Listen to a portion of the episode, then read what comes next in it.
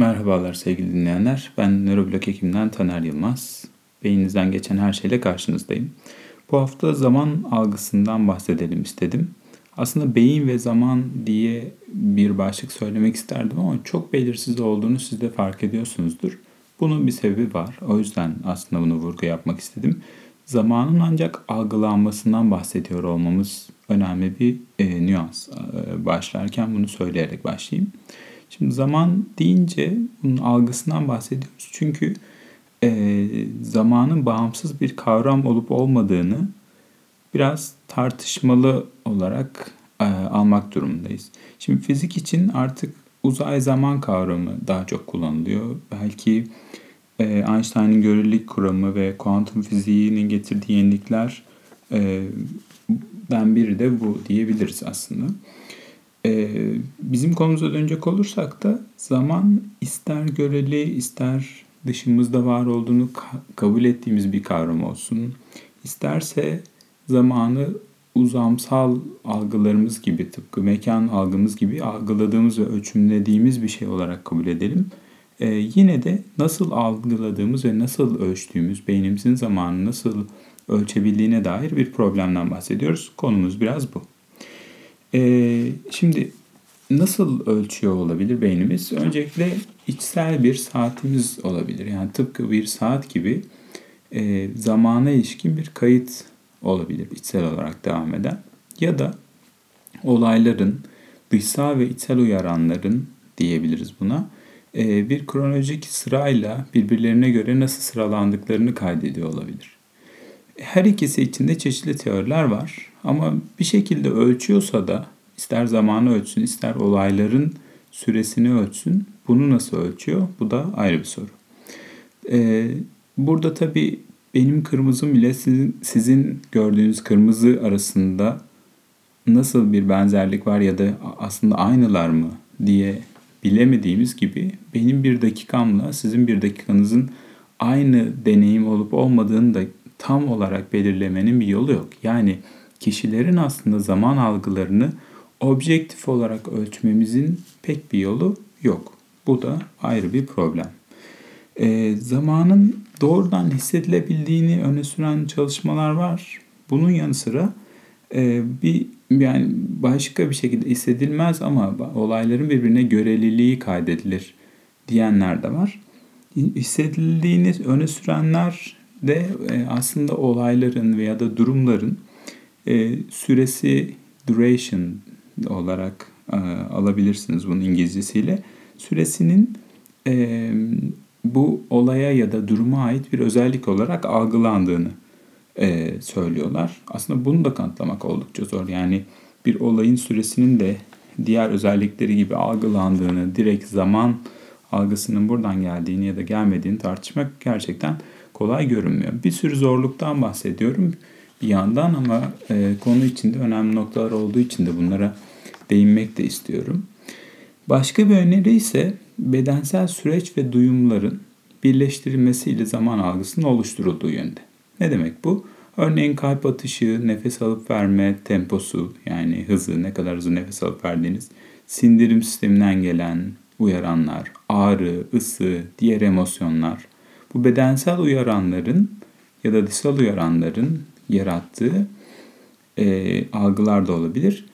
E, bir şekilde birleştirilerek oluşturulan bir zaman algısından bahsediyor. Şimdi bu ikincisini destekleyecek yönde deneyimi sanırım hemen herkes yaşamıştır. Çok korktuğunuz bir anı düşünün ya da heyecanlandığınız. Zaman yavaşlamış gibi olur değil mi? Normalde hatırlayacağınızdan daha fazla şey hatırlarsınız ya da en azından o anda normalde algılayacağınız, algılayacağınızdan daha fazlasını algılayabildiğinizi söyleyebiliriz. E, bu sırada aslında olan şeylerden biri de kalp hızınızın artması, kalp dolaşımınızın, kan dolaşımınızın e, hızlanması, yani bedensel fonksiyonlar ve bedenden gelen uyaranların bu algıyı değiştirmesi de diyebiliriz. O yüzden de aslında zamansal algım, zamansal algımızda önemli bir yeri kapladığını da söylemek e, gerekir yani acı çektiğimizde örneğin zamanın uzaması bu bedensel ya da e, ruhsal bir acı olabilir. Bu da belki hiç göz ardı edilmemesi gereken yanlardan birisi. Şimdi bu bahsi geçen teoriye göre merkezi bir saatten bahsetmiyoruz. Önemli farkı bu. Uyaranların yarattığı bir etki ve bunların birleştirilip yorumlanmasından bahsediyoruz. Başka bir öneri ise içsel bir saat var diyor ve bu saat ya da kronometre aslında e, uyaranlar tarafından etkiye maruz kalıyor, hızlanıp yavaşlayabilir. O yüzden zaman algınız değişebilir diyor. Şimdi bu iki söylediğim arasında nasıl bir fark var? Niye bu iki teoriyi ayrı ayrı e, söylüyorum size? Şimdi aradaki fark şöylesine önemli. Biraz netleştirmeye çalışayım. Eğer içsel bir saat olduğunu kabul edersek bu saatin bir yerleşim alanı olması lazım.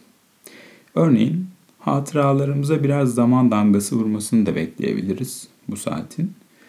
Bir ya da birden fazla beyin bölgesine yayılmış olarak da çalışıyor olması lazım. Değil mi? Hani beyindeki fonksiyonunu nasıl yerine getiriyor ve nerelere dayanıyor? Beynimizde hipokampüste mi bu hafıza ile ilgili merkezde yoksa e, korteks mi yapıyor? Neresi bu saati çalıştırıyor ya da saat nereye yerleşiyor onu bilmemiz lazım. Ee, ama yine de böyle bir saat olsa bile şunu da yine göz ardı etmemek lazım. Aslında bu zamanı ölçme meselesinde zamanla bağlantısı yine muğlak. En başta zaman algısı diye o yüzden demiştim. Masanızdaki saatin aslında zaman kavramıyla direkt bir bağı yok. Değil mi? Biz ölçtüğünü kabul ediyoruz. Birimleri elde etmek için işte günü böldüğümüz birimleri, yılı böldüğümüz birimleri görebilmek ve takip edebilmek için söylüyoruz. Kavram olarak aslında zamanla saat cihazının bir bağlantısı yok. Bu da beynimiz için önemli. Çünkü içsel saat aslında zamanı mı ölçüyor yoksa bir ritim mi ölçüyor onu da tabii ayırt etmek gerekebilir. E, zamanın göreliliği konusunda da bir şeyler geliyor aklıma aslında bu noktada. Çünkü bu içsel saat ya da zamanla direkt bağlı olmamamız dışsal bir zaman kavramı yani fizikteki zaman ya da uzay zaman kavramı aslında ciddi tartışmalar da getirebilecek bir tarafa sahip. Bunlara çok girmeyeceğiz ama yine de hani şu ikiz kardeş e, örneği vardır. O hatırlamışken söylemek istedim. Ee, mesela işte bir roketimiz olsa ve bu ışık hızına yaklaşıyor ya da ışık hızına çıkabiliyor olsa ikiz kardeşlerden birisini o rokete bindirip yollasak ve sonra geri gelse bir süre sonra döndüğünde diğer kardeşten, dünyada kalan kardeşten çok daha az yaşlanacağını bekliyoruz. Bunun aslında güncel versiyonunu Interstellar filminde izlemiş olmalısınız kahramanımız başka bir zaman biçimi ya da zaman akışı olan bir e, yıldız sistemine gidiyor. Döndüğünde kendi çocuğundan çok daha genç kalmış olduğunu görüyoruz aslında. E, neyse bu karmaşaları fazla girmeden şey geçelim ama şu örnekleri de şöyle düşünebiliriz. E, zamanı aslında verili bir kavram olarak kabul ediyoruz ve e, beynimizin zamanı nasıl algıladığını ancak çalışabiliyoruz. Buna yoğunlaşabiliyoruz. Yoksa zamanı aslında üretsen ya da bağımsız biçimde ortaya koyan bir sistemden bahsedemiyoruz ne yazık ki. E, büyük sorulardan bir de işte hmm, burada oluyor işte yani aslında bu algılıyor muyuz zamanı yoksa içsel olarak bir saat çalışıyor mu gibi. Başka bir soru aslında şu e, bunları biraz dışarıda bırakacağım için baştan ondan bahsedeyim. Bir ritim meselesi var. Zaman algısında önemli ritim ama bahsedeceğimiz kronolojik zaman kaydı ile e, benim daha çok bahsetmek istediğim o kronolojik akışla zaman algısıyla biraz e, daha zayıf bağlantılı ve o yüzden de bunu biraz kenara almak lazım. Şu açıdan e, şimdi bir ritim algısı olarak düşünelim bunu. Biraz bu benim şu anda bir, birkaç kavramı birleştirerek söylediğim şey. Bu ritim algısıyla kastettiğim sadece müzik dinlerken ritme ayak uydurabilmekten ibaret değil. Tabii o da önemli ama biyolojik ritim ve hareketlerin ritmi bunlar daha hayati. Beyincik ve bazal ganglionlar örneğin beyinde bununla çok ilgili ve çok önemli bir yer tutuyorlar. Bisiklete bindiğinizde ya da araba sürerken düşünün hangi hareketi hangisinden sonra ve ne kadar süreyle yapacağınızı düşünmeden sağlayan bazal ganglionlarınız asıl olarak. Konuşurken hangi harfi ne kadar uzun seslendireceğiniz, yürürken hangi ayağınızla hangi kolunuzu denk getireceğinizi ayarlayansa beyincik gibi düşünebiliriz. Yani bunların hepsinde aslında bir ritim var. Konuşmadaki ritim de öyle. Yine beyincikle oldukça sıkı bağlantılı diyebiliriz. Bunun dışında başka nasıl e, bir zamansallık ya da zaman algısı var? Mesela sirkadyen ya da günlük ritim var. Bu daha çok suprakiyazmatik çekirdek denilen bir beyin bölgesiyle ilişkili. Ee, bu ne demek sirkadyen ritim? Mesela uykunuz ne zaman gelecek, işte ne zaman kortizolünüz yükselecek, tiroid hormonlarınız ne zaman aktive olacak, kendinizi işte o enerjik ya da yorgun hissettiğiniz zamanları da biraz belirleyebiliyor aslında. Daha da ötesine gidecek olursak örneğin menstrüel döngü nasıl e, bir ritim halinde gidecek ve bunu nasıl takip edecek? Bununla ilgili hücrelerden de bahsediliyor. Bunların hepsi bir şekilde zamanlama örneği ve zaman algısında oldukça önemli. Ama e, şey gibi yani bunları daha çok bir timing gibi yani zamanlama gibi e, alıyorum. O yüzden baştan bunları kenara ayırmak üzere bahsediyorum. Tabii korteks de bu konularla ilişkisiz değil bekleneceği üzere. Fakat e, hani korteksin sadece regülatör bir rolü yok. Yani sadece düzenlemekten bahsetmiyoruz. Aynı zamanda bir e, osilatör aktivite yani bir ritim halinde e, şey yapan hareketlilik gösteren çeşitli hücreler bir şekilde bu zaman algısını ya da zaman biçimini etkiliyor diye de düşünüyor. Bunlar kortekste yer alıyor. E, hatta time cells olarak adlandırılan bir zamanla daha direkt ilişkili hücrelerden de bahsedildiğini söyleyebiliriz. E, bu çerçevede şöyle bir şey ortaya çıkıyor aslında. Motor görevi yani hareketi iç, içeren bir içsel ya da örtük ve e, ve uyaranın süresini tahmin etmeye yarayan bir zaman algısından bir de dışsal olan yani dışarıdaki e, durumu algılayan bir dışsal ya da açık bir zaman algısından ayrı ayrı bahsedilebileceğini de söylüyorlar çalışmacılar bu ritim algısıyla ilgili olarak. Şimdi bu ritim kısmını bir kenara bırakarak zaman algısıyla devam edelim. Zaman algısıyla kastettiğim şeyi daha netleştireceğim. Şöyle söylemek istiyorum aslında. Bir epizodik belleğimiz var. Buna benlik belleği de denebiliyor. Hafıza kayıtlarımızın kendi kişisel hafızamızın yani bir sıra içinde olmasını sağlayan kişisel yaşantılarımız. Şimdi bu kişisel yaşantıların belli bir zamansal dizge içinde hatırlaması gerçekten çok önemli. Hatta bunun karışması ciddi bir kaotik hissiyat yaratır tahmin edebileceğiniz üzere. E, ve gerçekten de zaman algısı ile ilgili önemli referans noktalarından birisi de bu diyebiliriz. Peki bu ölçme ve zaman algılama kısmına gelecek olursak nasıl ölçüyor olabilir? Bu konuda çeşitli teoriler var. E, bunlardan birkaç tanesinden bahsedeyim kısaca. E, hayvanlardaki genel olarak zaman algısına bakılan çalışmalarda öne sürülen teorilerden ilki scalar expectancy ya da scalar timing yani sayısal beklenti ya da sayısal zamanlama teorisi. Bu teoriye göre içsel bir çalışma belleğinin yanı sıra e, içsel bir saat, bir çalışma belleği e, ve bir referans belleği bu çalışma belleğindeki verilerin karşılaştırılacağı ve bununla birlikte de bir karar süreçlerine ilişkin beyin bölgeleri bu e, işte nasıl söyledik sayısal zamanlama e, ile ilgili teorinin bileşenleri. Nasıl oluyor? Şöyle bir yapıya sahip bu, bu biçim. İçsel bir ritim, tutucu hayal edin. Bir saatin tik takları gibi uyaranlar yolluyor beynin çeşitli bölgelerine. E, belli bir dış uyaran ya da bedensel uyarıcı bir etki ortaya çıktığında bir düğmeye basıyor. Ve bu uyaran bitene kadar tik takları sayıyor. Sürekli bir ritim var ya o ritmi bir yere kaydediyor. Bu kaydettiği yerde de sonrasında en sonda eğer bir pekiştirici söz konusuysa o zaman diyor ki e, şu kadar süre şu kadar sayıda tik tak kaydettim ve bu şu kadar süreye tekabül ediyor. Yani aslında bir yandan bir tik tak cinsinden o yolladığı ritim cinsinden bir zaman algısı oluşturuyor. Ve sonrasında da aslında bunu yaparken sürekli çalışma belleğine aktif biçimde bu zamanlamayı yolluyor. Ve sonrasında da e, tekrar ederse eğer bu davranış bir pekiştiriciyle gelmiş olan bu davranış sonunda e, tekrar olduğunda bir referans hafıza olarak kaydettiği bu verileri yeniden çağırıyor. Yani bu aslında bir şekilde zamanlamayı öğrenmekle ilgili bir teori diyebiliriz. Burada önemli nokta şu, içsel bir saatten bahsettik. Bunun yanı sıra başka zaman algısına dair teoriler de var. Ee, bunlardan bir tanesi de davranışsal zamanlama teorisi.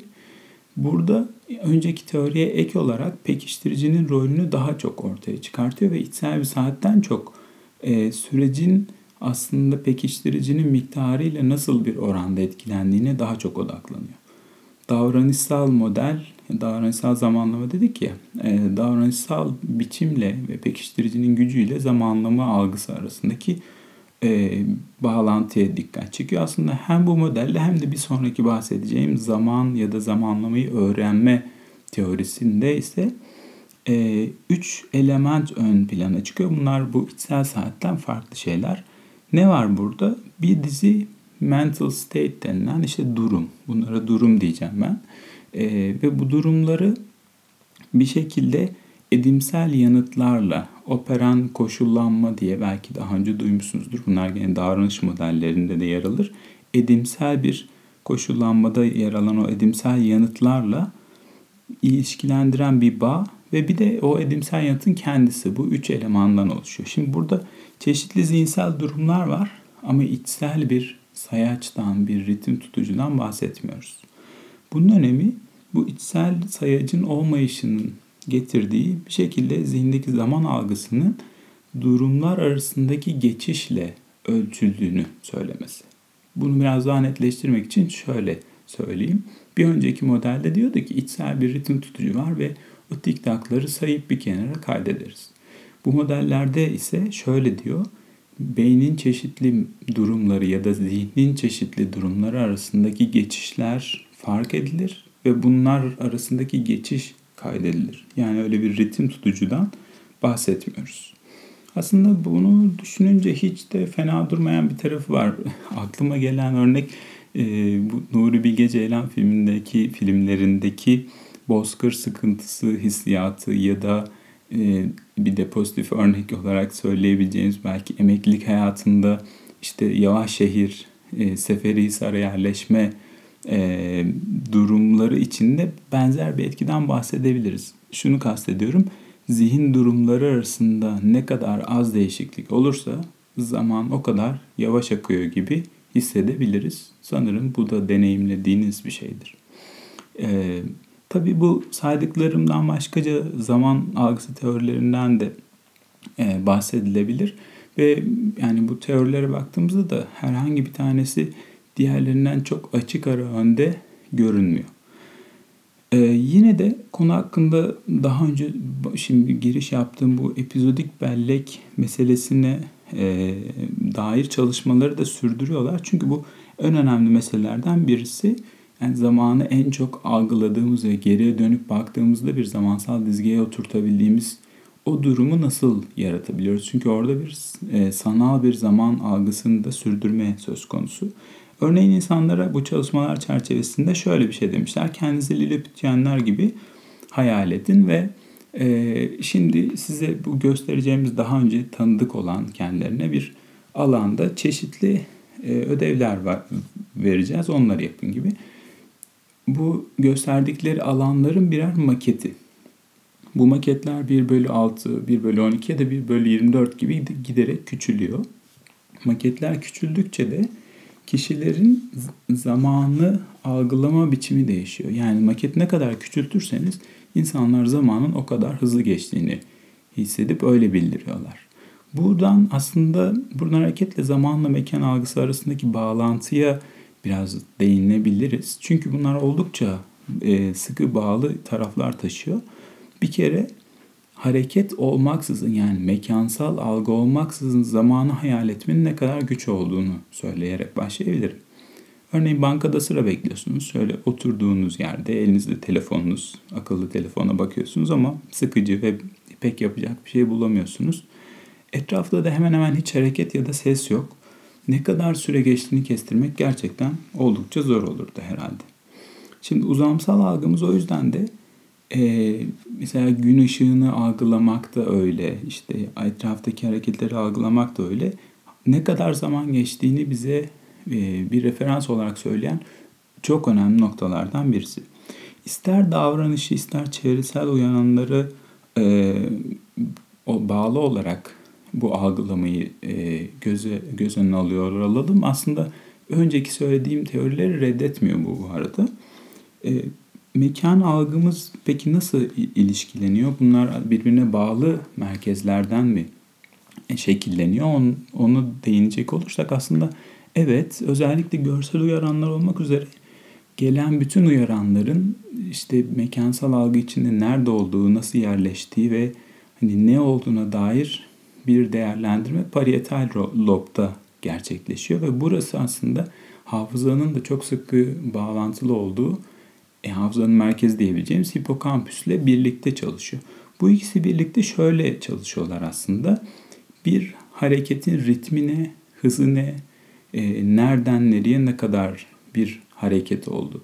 Parietal lob bunu algılıyor. Hipokampüsle bunu bir belki de referans hafızayla karşılaştırıp bir şekilde etraftaki hareketlerin zamanını ölçme şansı da tanıyor. Ve bunların ikisi aslında bir araya geldiklerinde yani parietal lob ile, lob ile bu genellikle hareketlerin şekillenmesinde ve e, işte algıladığımız duyuların değerlendirilmesinde çok önemli yere sahip. Hipokampüs yani hafıza ile ilgili merkez bunlar bir araya geldiklerinde bir çeşit sekans yani ardışıklık jeneratörü gibi çalışıyorlar. Beynin bütün işlevlerinde bir e, ardışıklık, bir işte sıralı hareket ile, ilişkili meselelere hep bunlar bir jeneratör gibi katkıda bulunuyor diyebiliriz. Ee, böylece aslında buradan çıkarılan o sıralılık halinin hipokampüste belleğimiz kaydedilirken yani epizodik bellek oluşturulurken bir zamanlama, bir kronolojik sıra yaratmak için kullanıldığında söylemek mümkün. Ve aynı zamanda da bu hipokampüsten beyin korteksine giden bir e, entorhinal korteks dediğimiz bir alan da var. Orası da gerçekten çok sıkı biçimde bağlı bu işlevlerle ve hipokampüs entorhinal korteks kompleksi deniyor aslında buraya. Şimdi burayla ilgili yapılan bir yayından söz edeyim son olarak. Zaten çok hızlı ve çok fazla konuştum. Burada bitireceğim. Bu yayında şöyle bir şeye bakmışlar.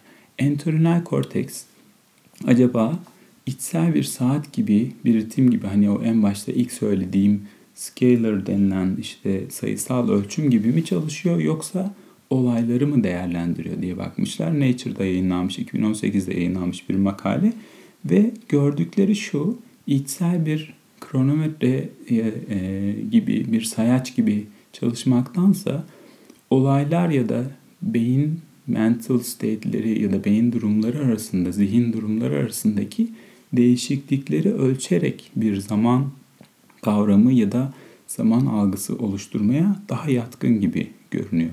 Yani içsel bir tiktaktan çok e, zihin durumları arasındaki geçişleri ve bu geçişlerin zamansal e, geçişlerin fark edilmesi ve bu geçişlerin zamansal algımızı yarattığına dair kanıtlar gibi görünüyor tüm bunlarda. Yani şunları da söylemiş olduk. Aslında beyin algımı, e, beynimizin mekansal algısı algı ile ilgili bölümleri yani parietal lobda işin içine giriyor. Hareket olmaksızın bunu algılamamız pek mümkün görünmüyor ve zamanı oluştururken de içsel bir saatin tiktaklarından çok beynimizdeki state'lerden ya da zihindeki o durumlardan e, bir geçiş sırası çıkarmak ve bu e, ardışıklığı buradan fark etmeye daha yatkın gibi görünüyoruz diyebilirim. E, bunlar dışında bu kadar hızlı ve çok konuşmanın dışında şu anda aklımda olan herhalde başka bir şey yok. İki hafta sonra tekrar görüşmek üzere. Hoşçakalın.